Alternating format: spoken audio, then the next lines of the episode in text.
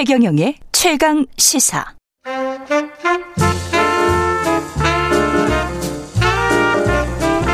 세상의 모든 뉴스를 탐구합니다.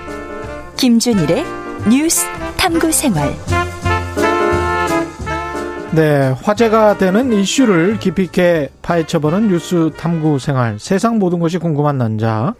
김준일 뉴스톱 대표 스튜디오에 나와 계십니다. 안녕하십니까? 네, 안녕하세요. 네. 오늘은 어떤 뉴스입니까? 예. 네.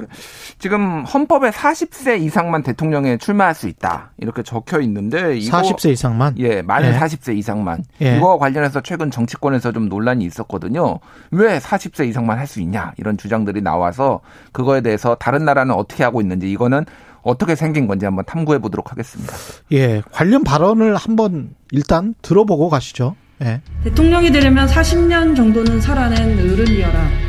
헌법의 성문으로 연령을 제한하고 있는 나라 대한민국입니다. 36세 이준석이 제1야당의 대표가 될 수 있다면 마흔이 되지 않아도 대통령이 될 수 있어야 합니다. 예. 방금 들으신 목소리는 정의당 음. 류호정 의원 목소리인데요. 예. 40세는 안 됐죠. 이분도. 아, 한참 남았죠, 예, 이분. 예, 한참, 한참 남았죠. 만약에 대선 출마하려면 한 세 번 정도 더 대선 치러야지.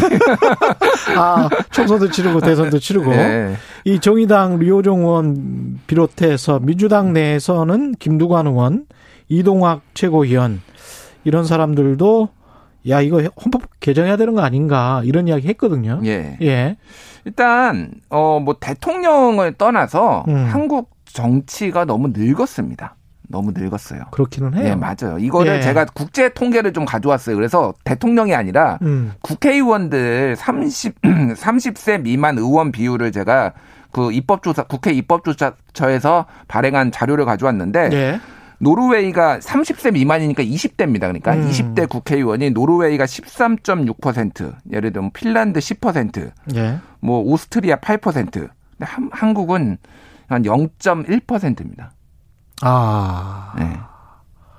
그러니까 지금 현재 현재는 두 명 있고요. 예. 두 명 있고요. 뭐 음. 20대 국회로 가면은 음. 뭐 한명 있었고요. 30세 미만은. 예. 19대는 그 0명이에요. 한 명도 없었고요. 음. 청년을 다 통, 통틀어도 이번에 사실은 21대 좀 많이 늘기는 했어요. 예. 근데 전체적으로 보면은 대, 40세 미만, 그러니까 30대까지 포함해서도 음. 4, 4명 뭐 이런 거예요. 그러면은 이게 너무 이제 늙은 거죠. 대한민국 정치가.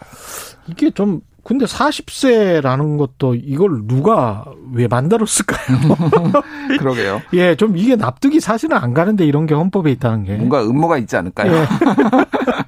이게 예. 처음에는 법으로 돼 있었습니다. 예. 법으로 돼 있었는데 음. 어좀 많이 거슬러 올라가면은 1919년 상해 임시정부가 제정한, 제정한 대한민국 임시헌법에 음. 제3장 임시대통령 13조에는 어, 연령은 만 40세 이상 된 자로 함 이렇게 돼 있었어요. 1919년에. 네. 근데 이때는 사실 별로 의미는 없었습니다. 그리고 게다가 그때는 그야말로 정세균 음. 전 총리 이야기처럼 그때까지는 그래도 유교 문화가 굉장히 강성했던 그렇죠. 그렇잖아요. 그렇죠. 예. 그러니까 그때는 그렇게 생각했을 수도 있어요. 음, 맞습니다. 예. 근데 이제 이거를 예. 법으로 만든 거는 이승만 대통령이다.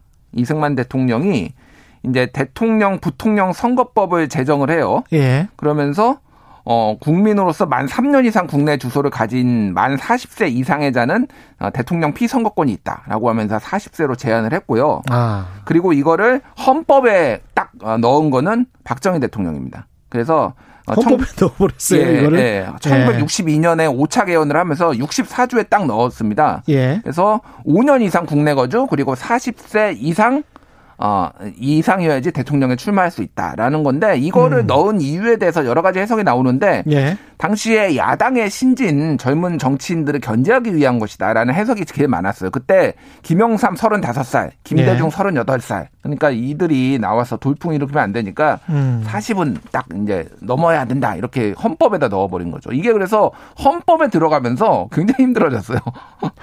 야, 이 참 지금으로서는 납득하기 힘든 조항인 것 같은데 근데 역대 대통령 후보들 나이가 음. 그래도 연세가 많이 드신 분들이 대통령을 많이 했죠, 사실은.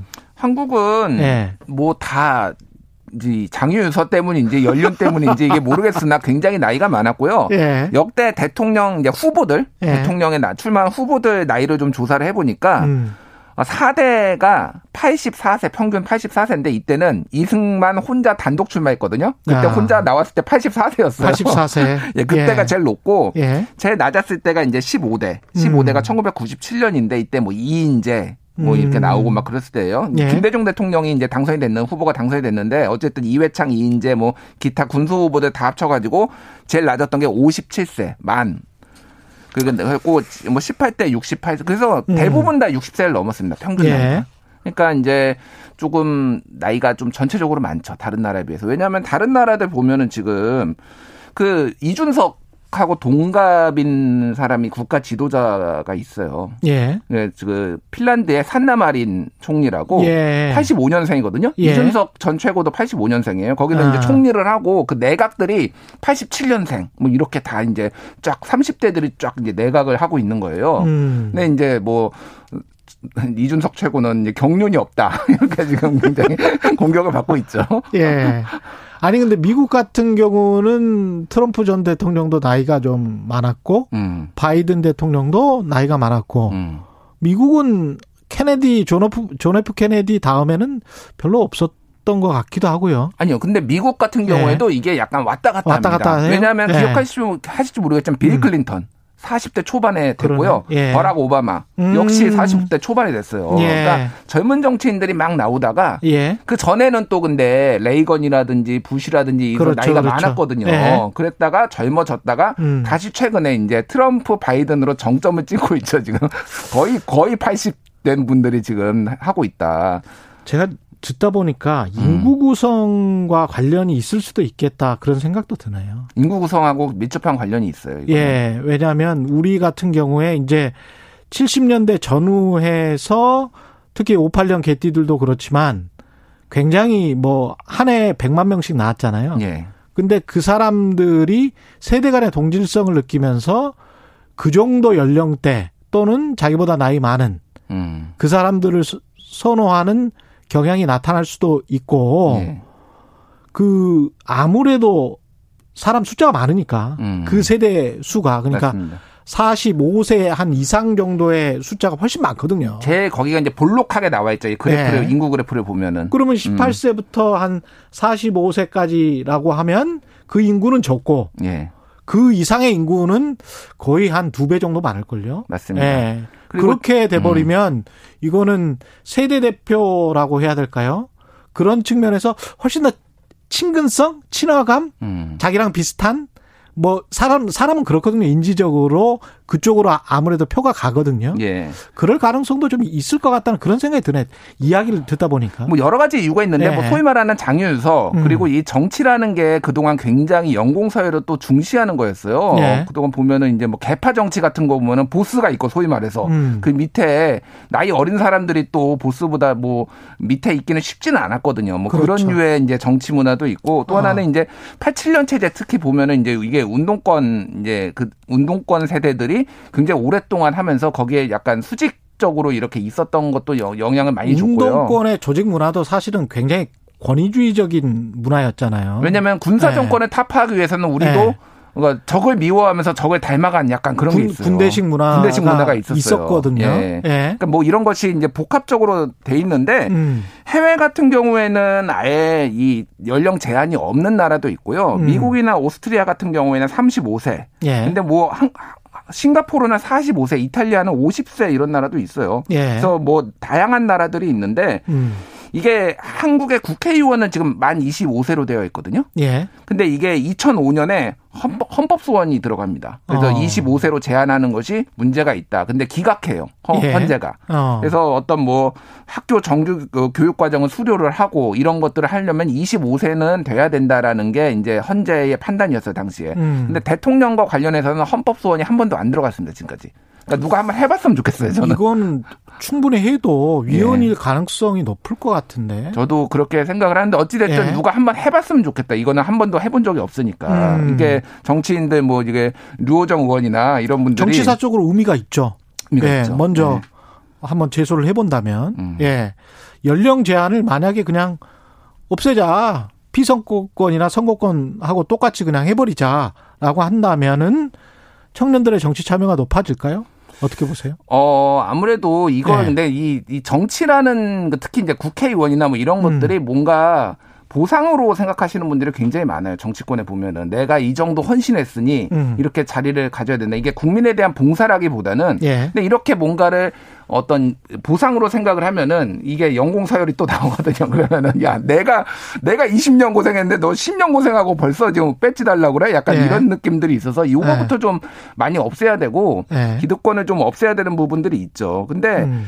아, 모르겠습니다. 이건 제도적으로 저는 그 이준석 최고가 주장하는 할당제 폐지에 대해서 반대를 하는데 더더욱 이럴 때일수록 청년 비중이 이렇게 낮은데 청년 음. 할당제 해서 더 비중을 높여야 될 거 아닙니까? 이게. 예. 그러니까 지금은 이런 정치 문화에서는 좀, 좀 많이 힘들다. 청년 정치가 활성화되기가. 그러니까 2030이 못 참고 이 아예 그래서 이준석 최고한테 지금 표를 몰아주는 거잖아요. 예. 그런 이제 현상까지 나타나는 거죠. 그러니까 음. 민주당, 뭐 국민의힘 다 기득권이다. 여기는 하나는 4050 위선적인 진보 꼰대, 음. 하나는 5070 엘리트주의 돈만 밝히는 뭐 이런 이미지라고 나왔잖아요. 최근에 보고서에. 그렇죠? 그러니까 예. 대변하는 게 없는 거예요. 2030을. 음. 그러니까 이제 이런 현상이 나타난 거겠죠. 이미지로만 보면 또 그런데 음. 실체로 봤을 때는 실체는 역시 경제거든요. 예. 돈의 문제인데 이게 저는 그런 생각도 들어요. 국회의원이라는 것, 대통령이라는 거는 법을 만드는 거잖아요. 국회는 예. 법을 만드는 건데 법은 미래에 앞으로 어떻게 될 것이다라는 거잖아요. 음. 그리고 이제 법을 재단하는 것은 판사들인데 그거는 과거에 했던 행위에 관한 재단인 것이고 예. 미래에 어떻게 할 것인가를 법을 만드는데 미래 세대가 어느 정도 일정 정도 정치 참여가 보장이 안 된다면 맞습니다. 그런 자기들 쉽게 말해서 밥그릇과 관련된 문제인데 음. 결국은 6, 70세 이상의 뭐 이런 말씀 드려서 좀 죄송합니다만은 하여간 앞으로 세대의 그 남은 생애를 봤을 때는 생애 주기로 음. 평균적인 생애 주기로 봤을 때는 본인들의 살 세상과 별로 관련이 없는 일을 결정을 짓고 가버릴 수도 있는 거예요. 예. 이게 국회에서의 법이라는 게. 음.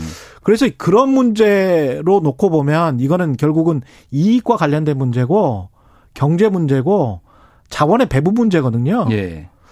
그렇다면 미래 세대가 더 많이 참여해서 자신들의 이익을 지키거나 음. 또는 균형점을 잡아가거나 그런 그런 것도 좀 필요하죠. 예전에 물론 뭐 미래 세대 이익만 다 가져가라 그런 말씀은 아니고 예전에 그래서 네. 표창원 의원이 네. 65세 공직자 상한을 만들자 이런 주장을 한 적이 있어요. 네. 그러니까 하한은 있는데 왜 상한은 없느냐. 음. 그거는 말씀하셨듯이 음. 미래 세대가 좀 더 이렇게 잘 들어올 수 있게 아예 제도를 만드는 건데 많은 반발에 부딪혔죠. 65세가 됐거나 곧 될 분들이 강하게 반발을 해서 그게 네. 안 됐는데 저는 어 그것도 일리가 있다. 예. 하한이 있으려면 상한도 있어야 된다. 뭐 이런 생각도 좀 들더라고요. 고민스럽습니다. 참 민주주의가 정말 취약한 제도입니다. 예, 잘 갖고 나가야 됩니다. 예, 오늘 말씀 감사하고요. 지금까지 김준일 뉴스톱 대표였습니다. 고맙습니다. 예, 감사합니다. KBS 일라디오 최경영의 최강시사 듣고 계신 지금 시각은 8시 44분으로 향하고 있습니다.